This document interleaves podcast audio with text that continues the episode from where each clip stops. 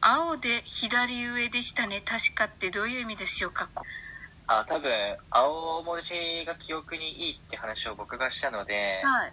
さらに、その、位置づけとしてノートの左上とか、視界の左上にあった方が、はい。多分記憶に残りやすいっていうお話だと思います。何ですかそ れ。あのー、い左上右利きだったらってことや、聞き手とは多分関係ないと思うんですけど、あえーにここれ、類推ですよ。はい。はあの調べたとかじゃなくてそうあの予測して言いますけどい。に人間の脳みそって向かって右側自分から見て右側が右脳で左側が左脳なんですけどはい。その右脳の方が記憶が強いんですよねはい。でまあ文字文字とかはい。そういう言語系は左脳が司っていてえおおむねですけどはいはい。絵とかはい。動画とかはい。あとクリエイティビティな思考ですよねはい想像力とかそういったものは右側の右脳がえー活発なんですよねはい。で絵の方が文字より覚えやすいじゃないですかはい。人の顔は覚えてるけど名前が出てこないえ名ー前は覚えてるけど顔は思い出せないってことはは多い。分なくてはだい。から絵の方が記憶に残りやすいんですけどそれははい。記憶が得意なは右い。脳側が司ってるはい。絵とかクリエイティビティに引っかかってるからはい。右脳の方が、まあ、その絵の方が覚えやすいっていうまず仕組みがあるんですよねへえ、すごい。その上で、はいなんで左上なのっていうことなんですけど、まああの右脳とそのはい直結してるのが体の左半身だったから、なんかそんな話をちょっと聞いたことがありです、はい。まあ、左上を考えてる時は右側の右脳が活発になっているみたいなのちょっと聞いた気がするちょっとわかんな いですへ楽しい感じで出てえき。ますねはい。あスタイフ会の第5。あ、HIIT やってそうですね。とのことですが。ますよねなんかあの、あれですよね。ジャンプして、えっと、腕い立てしてジャンプしてするやつですよね。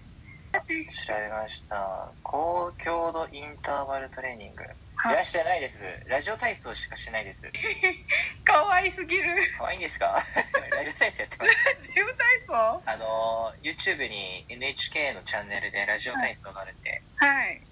あ、ごめんなさい。であとさっきの話なんですけど、はい。ひ左上の件ですね。あれはあ合ってました。あのおお、皆さんそうだと。はいデ。ジデジタリ、デジタルハリウッド大学の、えー、匠栄一教授はい。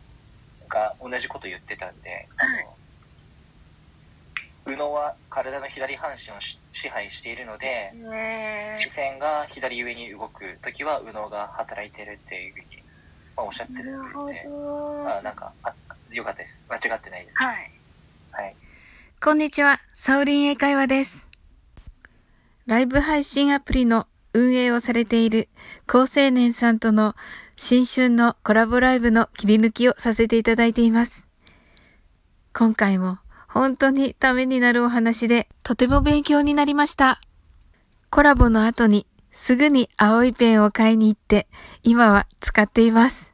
あの、なんかね、かっこいいね。そういう流行りの筋トレされてるのかと思っていましたけども、あの、ラジオ体操っていうことで、 うんね、あの、でもね、なんかラジオ体操、私もやってみようかなと、今思っています。ほんとね、あの、スタイフ界の大悟というね、あの、コメントもいただいてましたけれども、本当にね、そういう感じなんですよね。エリートさんですし、あの、日本のね、あの真ん中でね、ど真ん中でね、働いてらっしゃる方なので、なんですが、あの、本当にね、あの、腰が低くて、みんなをね、本当に応援する気持ちに溢れてらっしゃるんですよね。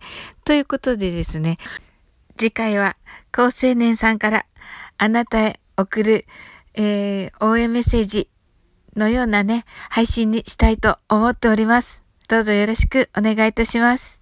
最後までお聞きいただき本当にありがとうございました。それでは、この先も良い一日をお過ごしください。